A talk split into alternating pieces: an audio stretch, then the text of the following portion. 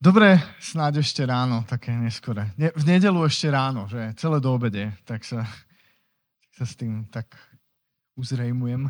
A som rád, že sme tu spolu. Vidím, že nám mnoho, mno, naozaj mnoho ľudí chýba ešte.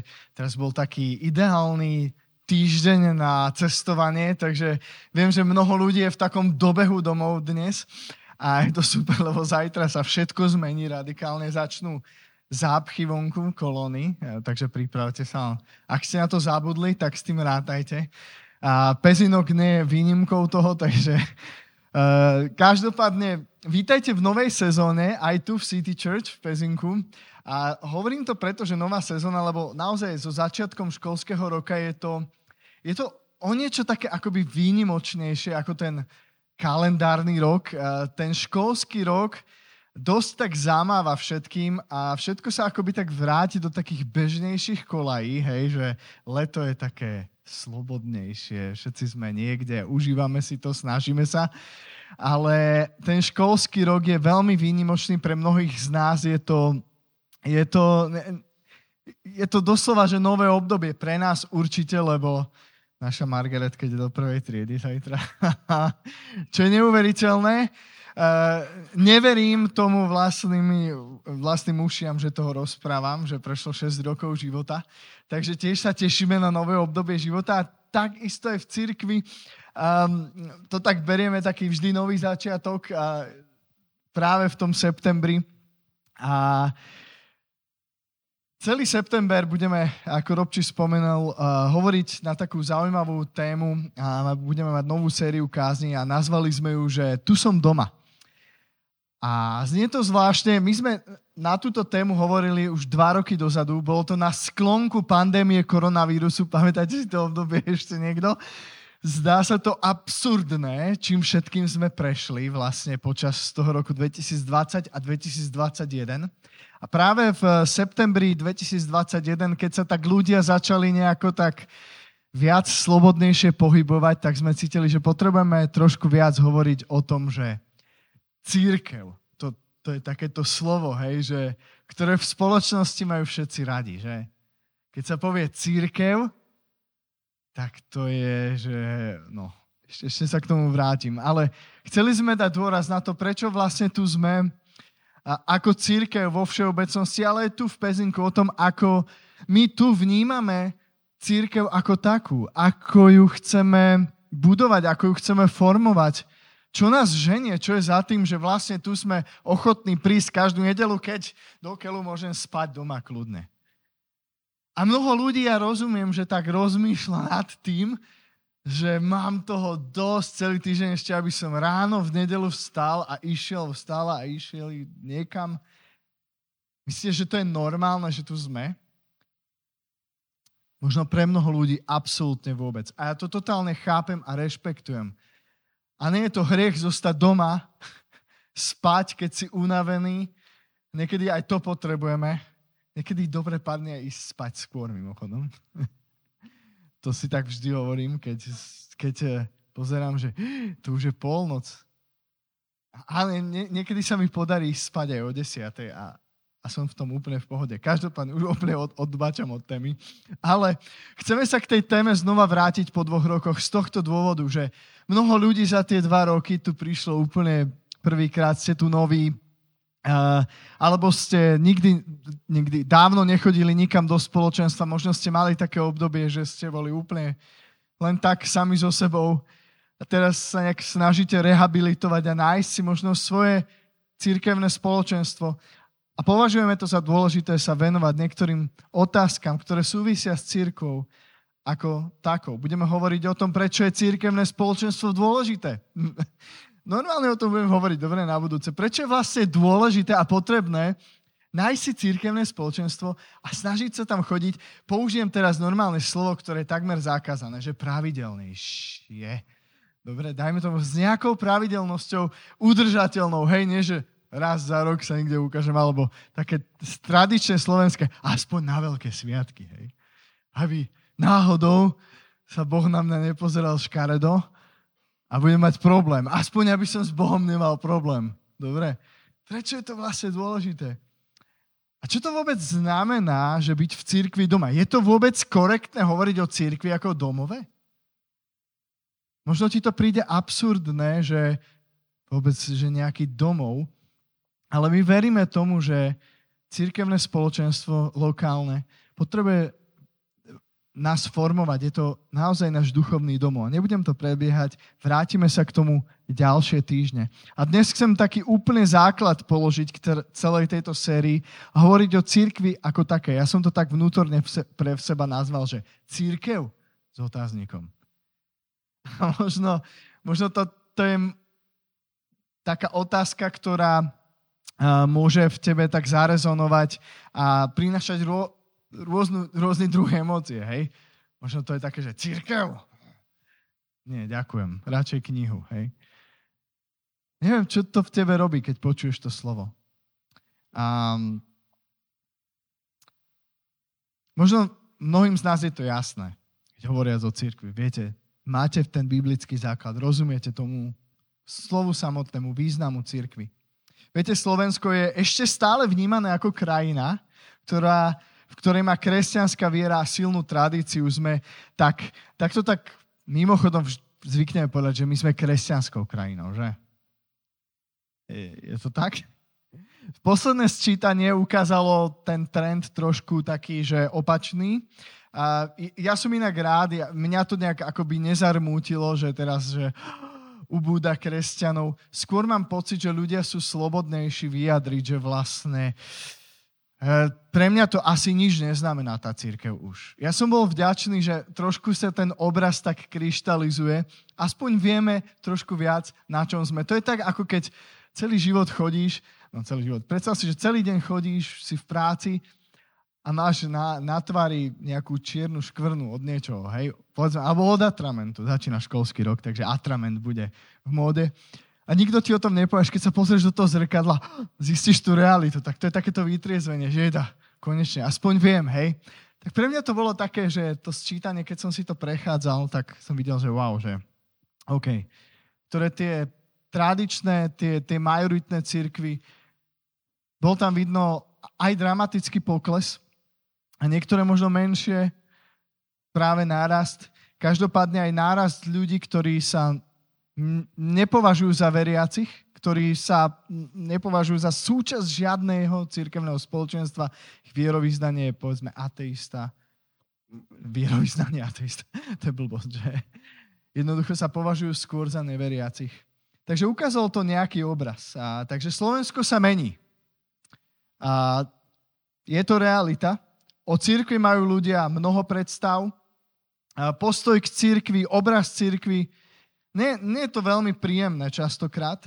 Nálada v spoločnosti je pri najmenšom mrzutá, ak sa spomína církev. Hej. A je to, dôvod toho je jednak minulosť, jednak možno kus súčasnosť, keď sa církev javí ako zbytočná, ako irrelevantná, ako niečo, čo už je len tradíciou a kam možno chodím zo zvyku alebo pretože ma to tak naučili, tak pat, patrí sa.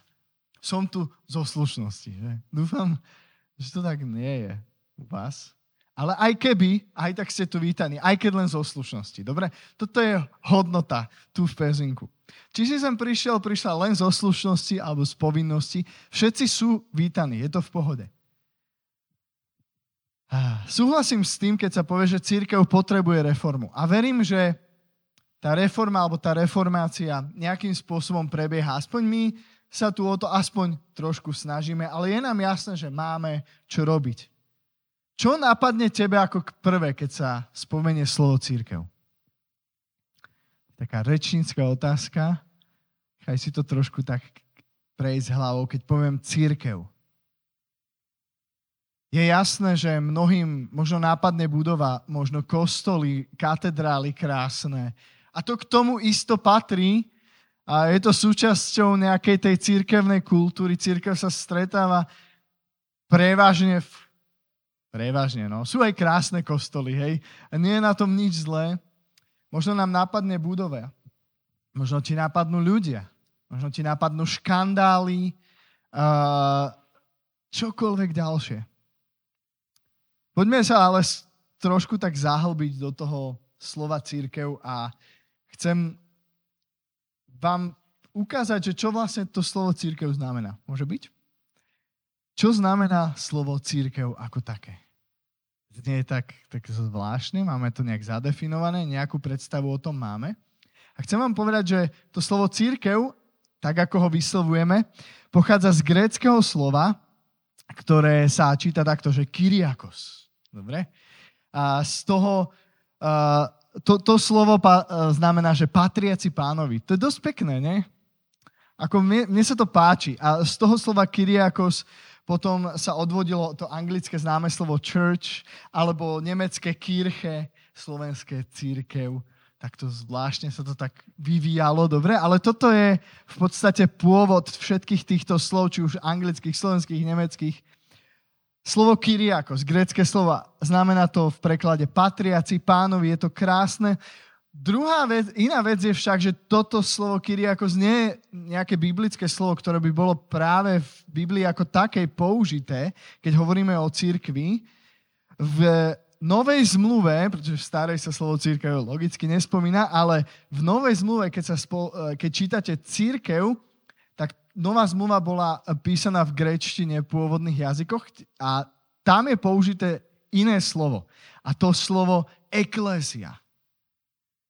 Toto je grécké slovo, ktoré my máme preložené v našich Bibliách ako církev. Církev, ktoré vychádza z toho slova Kyriakos. Ale v Biblii sa používa slovo eklézia, ktoré jeden z, alebo hlavný význam toho slova je doslova, že povolaný von. Divné?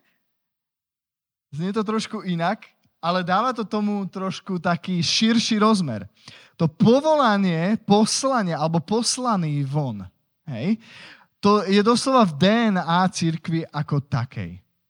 A prvá zmienka o církvi, takže toto je to je význam toho slova. Dobre, ak ste o tom nikdy nepočuli, tak teraz viete, že čo to vlastne znamená, keď povieme slovo církev. Že odkiaľ to vôbec pramení.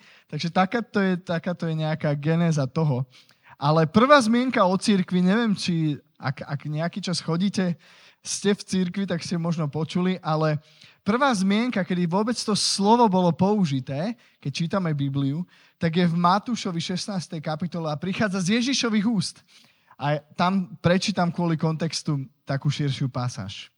Keď Ježiš prišiel do končín Cezarej Filipovej, opýtal sa svojich učeníkov, za koho pokladajú ľudia si človeka? To hovoril o sebe. Odpovedali jedni za Jana Krstiteľa, druhý za Eliáša, iný za Jeremiáša alebo za jedného z prorokov. Opýtal sa ich, a vy, vy ma za koho pokladáte? A Šimon Peter odpovedal, ty si Kristus, syn živého Boha. Inak dobrá odpoveď, hej? Alebo Ježiš mu povedal, blahoslavený si Šimon, syn Jonáša, lebo ti to nezjavilo telo a krv, teda žiadny človek, ale môj otec, ktorý je v nebesiach. A ja ti hovorím, ty si Peter a na tej skale postavím svoju eklézia. Dobre. Církev a pekelné brány ju nepremôžu. A toto je, wow, ja mám až zimom riavky, úprimne, keď to čítam vždy. To je tak silné slovo, to je tá prvá zmienka. A ja si predstavujem Petra a toho veľkého apoštola Petra a všetkých učeníkov, ktorí tam boli s Ježišom, keď toto Ježiš hovorí. A oni museli, my, my to tak vnímame už z dnešnej perspektívy. Na, na tej skale postavím svoju církev. Máme o tom nejakú predstavu, ale pre týchto ľudí, ktorí s boli, to bolo prvýkrát, čo to počuje. Ci čo? Ekl... Čo Ježiš? ja si to tak hovorím, že nad čím asi tak rozmýšľali. Musel to byť kúsok šok, kúsok neznáma, možno chaos, absolútne možno netušili, možno to len tak, ako by išlo, že mo, možno kľudne aj, že jedným uchom dnu, druhým von, však ok, Ježiš hovoril kopu čudných vecí, kopu čudných vecí, mnohým učeníci naozaj neporozumeli a je to tak častokrát napísané, že to nechápali, že im to nebolo zjavené ešte, že to, že to docvaklo neskôr.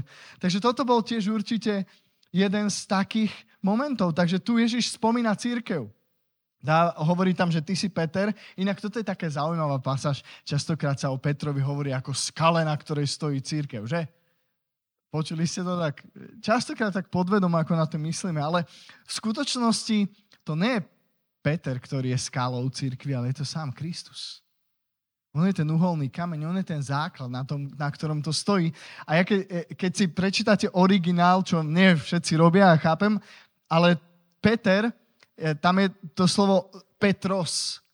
A to znamená doslova, že malý kameň. A keď hovoríme o veľkej skale, tak veľká skala je v grečtine slovo Petra. Dobre, takže Petri, veľká skala. Takže tu Ježiš vytvára akoby kontrast, hej, že ty si akoby len taký malý kameň, Peter.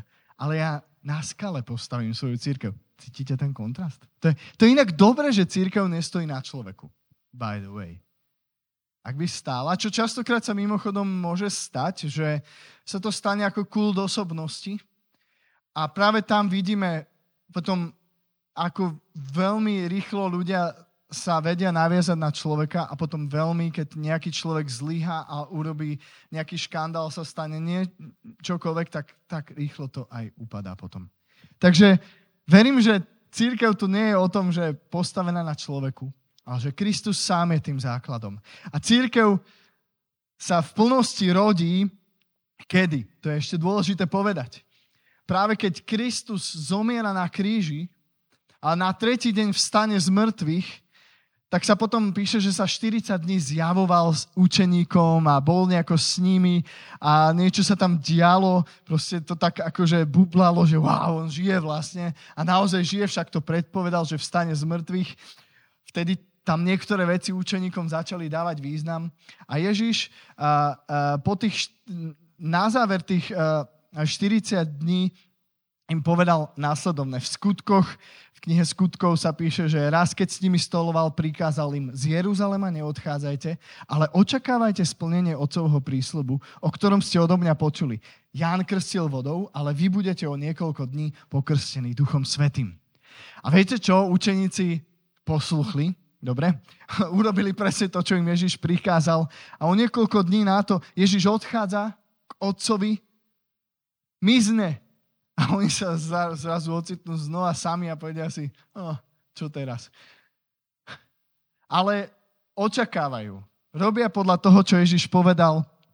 A na deň letníc, eh, ktorý eh, zostúpil Duch Svety, to je 50. deň, a potom, to je na, na 50. deň od, od, od čoho?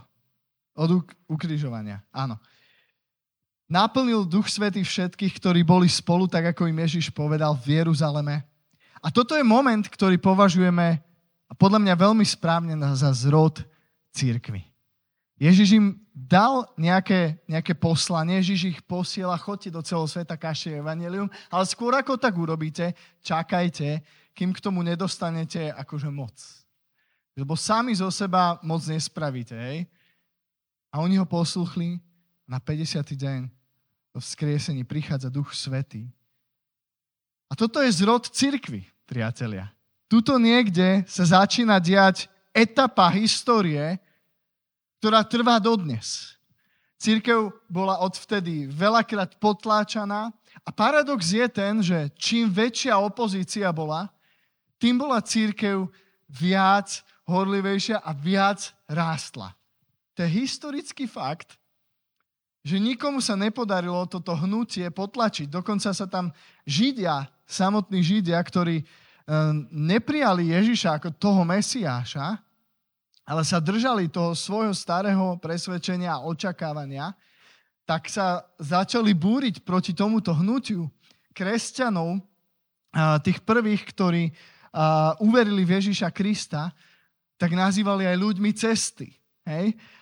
A jeden z takých významných uh, uh, židovských učiteľov, ktorý bol rešpektovaný, povedal, viete čo, ke, keď vznikal taký, taký odboj, také, že čo s tým máme robiť? Ideme to rozprášiť proste. A on hovoril, viete čo? Počkajme. Ak je toto hnutie, ak je táto cesta, tak tu bolo tam napísané.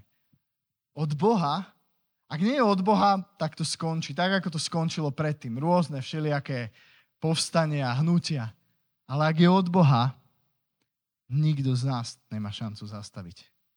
To bolo také slovo naozaj múdrosti, ktoré zaznelo, máme ho v knihe skutkov zaznamenané. A taká bola aj realita. Církev so všetkými svojimi prešlapmi, všetkými výzvami, všetkými pozitívami je tu dodnes. Církev Ježíša Krista, ktorá sa narodila v tom momente, o ktorom sme teraz hovorili, je tu dodnes. Takže otázka je, čo to znamená byť církvou, keď hovoríme o tom slove eklézia, povolaný von, poslaný von. Má to podľa mňa rôzne úrovne a ja by som spomenul také dve. Isto by sa na to dalo pozrieť z viacerých pohľadov, ale hovoriac o povolaní von, verím, že Boh, keď hovorí o církvi, ako povolaných von, Boh nás povolal von poprvé z niečoho, alebo, tak jak to aj vnímam, aj von k niečomu. Dobre, takže ja to tak, tak cítim také dve, dve veci. Takže von z niečoho. Poprvé, z čoho? Ak ste nejaký čas boli v nejakom církevnom spoločenstve, možno ste počuli takú výzvu, hej, že hlavne sediac v nejakých budovách, kde sa v nedelu stretáva církevné spoločenstvo, nejaké lokálne. A máme e, sa tak núka rozmýšľať o tom spôsobom, že byť povolaný von z našich takých uzavretých týchto bublín, církevných budov, von k strateným ľuďom, že? Lebo mnoho ľudí možno nepočulo o Ježišovi, alebo počulo a nejak ho vôbec nevnímajú, ignorujú. A máme nejaké poslanie, to, ktoré nám Ježiš dal. A chodte, kážte evanelium, hovorte o dobrej správe o mne všetkým ľuďom. Takže povolaný von k strateným, že? To nie je chyták. Je, je to áno, tak.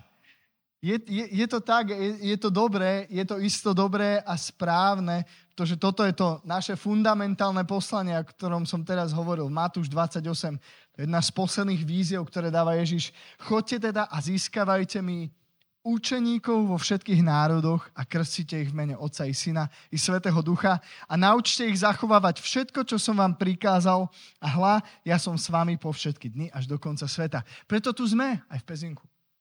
Aby to bolo jasné. Lebo toto nasledujeme, lebo sme spoznali Ježiša, ktorý zmenil náš život. A chceme o ňom hovoriť ďalším ľuďom. Preto tu sme, preto to vnímame ako naše poslanie, poslaný von k ďalším ľuďom, naplňať naše veľké poslanie. Ale nedovolím stvrdiť, že to je jediný správny výklad toho slova eklézia, povolaný, poslaný von. Druhý, keď hovoríme von z niečoho, tak z čoho ešte by to tak mohlo byť? Boh nás povolal von z temnoty do svetla. Prvý list Petrov 2.9. Vy však ste vyvolený rod, kráľovské kňažstvo, svetý národ, ľud určený na vlastníctvo, aby ste oznámili veľké skutky toho, čo vás povolal z temnoty do svojho predivného svetla. Wow. Boh nás povolal z otroctva do slobody. Tam je tá symbolika, temnota, svetlo, smrť, väčší život. Život, ktorý vie dať len Ježiš Kristus. To je to, ako keď si vo väzení. A nie existuje žiadny spôsob, akým sa z toho väzenia dokážeš dostať svojou silou. Musí byť niekto, kto príde a otvorí tie dvere. A to je jeden z ďalších obrazov. Toto urobil Ježiš, keď za teba a za mňa zomieral na kríži a zobral namiesto nás náš trest na seba a zaplatil svojim životom tak, aby sme ty a ja mohli mať väčší život. Takže z otroctva hriechu sme povolaní von do slobody, do väčšného života skrze krv Ježiša Krista. A to je krásne. Takže toto všetko môže obsahovať to slovo eklésia. Ale ešte tam je tá druhá úroveň. Boh nás povolal k niečomu.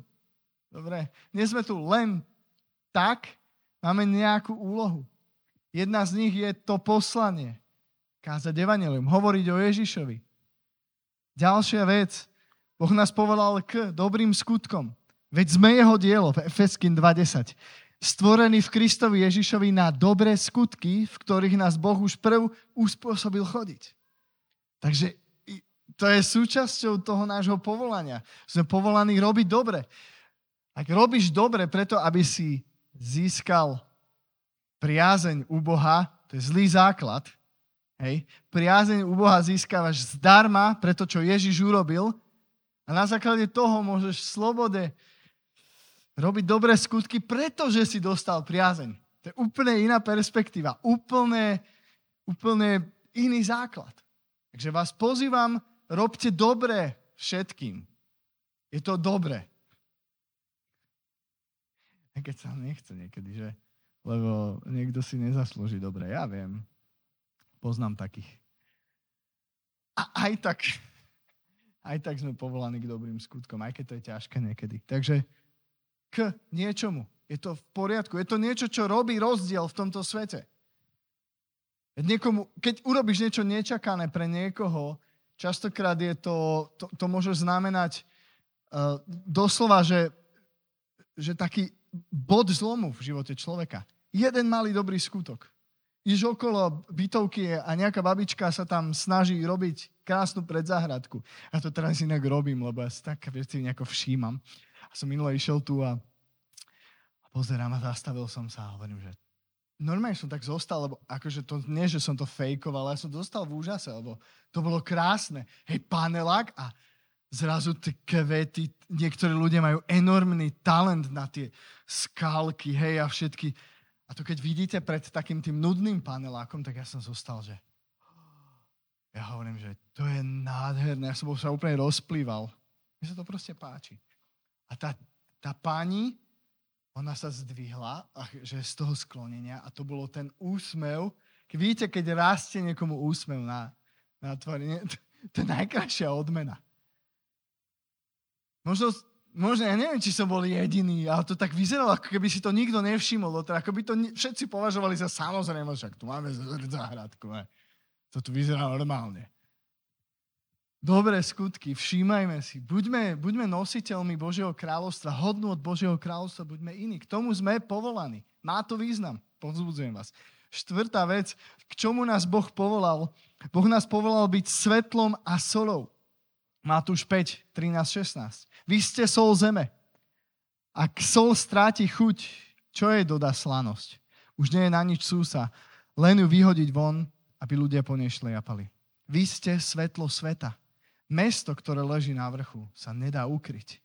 Ani lampu nezažnú a nepostavia pod mericu alebo pod nádobu, ale na svietnik, aby svietila všetkým v dome. A nech tak svieti vaše svetlo pred ľuďmi, aby videli opäť čo? Vaše dobré skutky, akoby cesto je nejaká cesta k tomu, že by oslavovali vášho Boha, ktorý je v nebesiach. Akoby cítite ten význam toho, že k čomu sme povolaní. Byť svetlom a solou. Takže vás v tom povzbudzujem. Toto je církev. Aj toto. Dalo by sa o tom pokračovať ďalej. Ale myslím si, že po práve tých pandemických rokoch, kedy zrazu bol, bol, bol taký svet, že svet zavretých kostolov, že? Keď sme sa nikde, sa církev nemohla stretávať, bolo z toho také pozdvihnutie najprv, že teraz církev akoby zanikne, ako keby církev bola budova. Ale myslím si, že práve tá pandémia mohla ukázať a ten čas na to, že to nie je o budove. Že církev Budova môže byť súčasťou, je to v poriadku a to nechcem haniť ani odsudzovať, ale církev, si ty a ja sú ľudia. Církev, aj keď potrebuje možno fungovať, ak chce byť efektívna, mať nejaké prvky organizácie, v prvom rade je organizmus. Pretože pozostáva z ľudí. A ľudia aj robia chyby. A preto aj církev musí znášať to, že nie je dokonalá, nie je perfektná, Ježiš ju takú môže vidieť a verím, že aj vidí a snaží sa ju transformovať, snaží sa ju budovať, reformovať, robí všetko preto, aby sme boli viac podobní a viac sa podobali jemu. A žili tak, ako nám to on ukázal. Takže církev sú v prvom rade ľudia. A verím, že to, to potrebuje zarezonovať v nás, keď budeme aj ďalej hovoriť. Takto zmýšľajme. Ako v prvom rade o ľuďoch keď si odovzdal svoj život Ježišovi Kristovi. Ak vieš, že si znovu zrodený kresťan, ak si niekto, kto dôveruje v to, kto porozumel Evangeliu, že Kristus za teba zomrel, za tvoje hriechy, si sa narodil znova, tak ako to Biblia hovorí, tak ty si církev.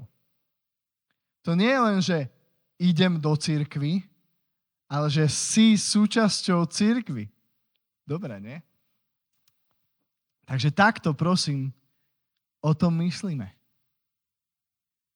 Chcem to dnes uzavrieť tým, že poviem štyri také obrazy, alebo symboliky, ktoré používa Biblia, keď sa hovorí o církvi. Dobre? A s týmto uzavrieme. Aby sa tak trošku rozšíril náš pohľad. Mimochodom, a to poviem ako prvé, lebo som sa tým tak zaoberal trošku a hľadal som. A, a v 90. rokoch, ak ste boli v nejakom církevnom spoločenstve, tak bolo tak veľa takých piesní, takých vojenských, hej, taký, taká, obra, taká symbolika, že církev ako armáda, hej. Tak akože nič také som nenašiel v Biblii. Je to len akoby odvodené z toho, že e, sa o nejakých veciach hovorí ako duchovná výzbroj, hej, ktorú akože máme niesť symbolicky, ale že by církev bola pomenovaná ako armáda, tak nenašiel som nič. A možno je aj dobré, že? My tu nie sme na to, náš boj, píše sa o tom, že máme nejaký boj, že vedieme nejaký boj, aj preto o tom tak môžeme niekedy rozmýšľať, ale píše sa, že náš boj nie je proti krvi a telu, proti človeku, ale práve proti silám temnoty, proti práve tej duchovnej smrti, preto sme tu. A jeden z, teda z obrazov a, eh, církvy je stavba alebo chrám v Efeským 2.20 ste vybudovaní na základe apoštolov a prorokov, pričom uholným kameňom, vidíte, toto je to, že, že to nie je Peter, ten základný, ten rožný, ten, ten kľúčový kameň, tým uholným kameňom je Ježiš Kristus. A v ňom celá stavba, pevne pospájaná, rastie vo svetý chrám v pánovi. V ňom ste aj vy spoločne budovaní na Boží príbytok v duchu. Takže stavba, chrám, dom takto obrazne Pavol Apoštol hovorí o cirkvi. Ďalej, vy ste Kristovo telo a jednotlivo ste údy. Toto je v 1. Korinským 12. kapitole nádherný obraz o tom, ako, ako církev je vyobrazená ako Kristovo telo. Ako, ako telo a navzájom sme súčasti toho tela a dôraz tam je, že sa potrebujeme navzájom. Takže ten malíček možno sa zdá byť dosť nepotrebný, až kým on ho neprídeme, že? OK. Takže Kristovo telo, církev. Ďalej, veľmi zaujímavý obraz. Pavol píše v Efeským ďalej, muži milujte svoje ženy tak, ako aj Kristus miloval církev a vydal za ňu samého seba, aby ju posvetil očistným kúpelom vody a slovom. Aby si církev pripravil slávnu, na ktorej nie je poškvrny ani vrázky, ani nič podobné, aby bola sveta a bez poškvrny. A z tohto vychádza církev ako nevesta. Nevesta Kristova. No a posledný obraz, ktorý je nám taký veľmi, veľmi vzácný a okolo ktorého práve chceme točiť aj celú túto sériu, je obraz rodiny.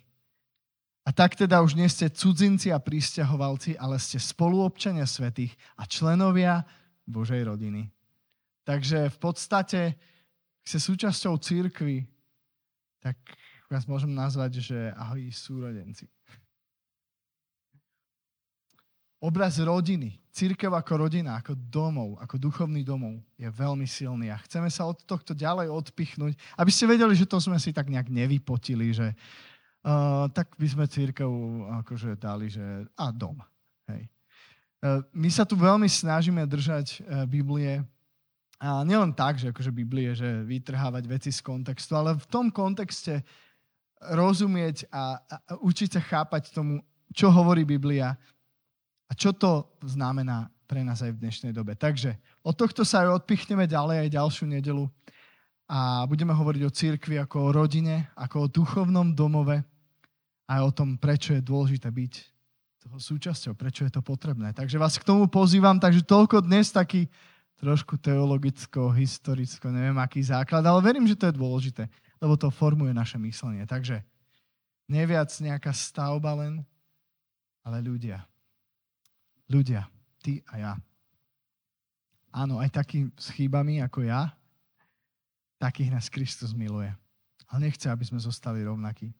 Takže vás pozývam do toho, dám teraz jednu modlitbu a v tom ešte jednu vec sa budeme modliť. Ach, Ocko nebeský, ďakujeme ti za, za také tvoje plány sú niekedy tak úplne, že zaujímavé a zá, niekedy až záhadné.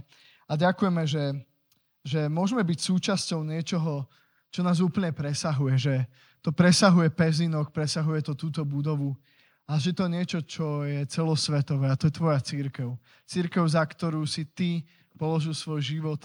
Církev, ktorú ty formuješ a buduješ. Že ďakujeme, že si nám dal priestor aj tu v Pezinku lokálne ju tvoriť a učiť sa od teba so všetkými našimi chybami. Učiť sa to, ak, ako žiť, čo to znamená byť poslaný von, čo to znamená byť solou a svetlom. A ďakujeme za tú tónu trpezlivosti, ktorú máš s nami, pane. Ďakujeme, že, že napriek našim chybám sa stále rozhoduje, že nás chceš používať, takých, akí sme, a premieňať. A tak ťa prosím, aby sa to na tomto mieste dialo. Ďakujem ti za každého, kto posledné 4 roky tu prešiel týmto miestom, ktorí si tu už našli duchovný domov. Ďakujem ti aj za tých, ktorí možno práve aj skrze to, ako budeme o tom hovoriť, budú môcť, môcť sa rozhodnúť, že chcú byť tu alebo možno niekde inde, ale hlavne zakorenení v duchovnom domove. Nebyť duchovnými bezdomovcami. Prosím ťa, aby sme v tejto dobe ktoré je tá, taká tá sloboda, nezávislosť a, a bezviazanosť to moderné, aby sme my mohli byť iní, aby sme dokázali byť ochotní urobiť záväzok, nechať sa formovať, lebo ja vyznávam sám, páne, že to potrebujem, že potrebujem byť formovaný tebou, páne. Ja viem, že to v cirkvi robíš. Daj nám k tomu milosť, aby sme aj tu mohli takýto priestor tvoriť, aby to, to bol naozaj citeľný domov, páne, že keď sa tu prídeme do tejto budovy, alebo kdekoľvek inde budeme v budúcnosti, aby sme sa cítili ako doma, naozaj. Aby sa tu mohli meniť ľudské životy a ľudia v prvom rade nachádzať Teba, Ježiš, a slobodu a väčší život. O to sa modlím. Daj nám k tomu milosť. Amen.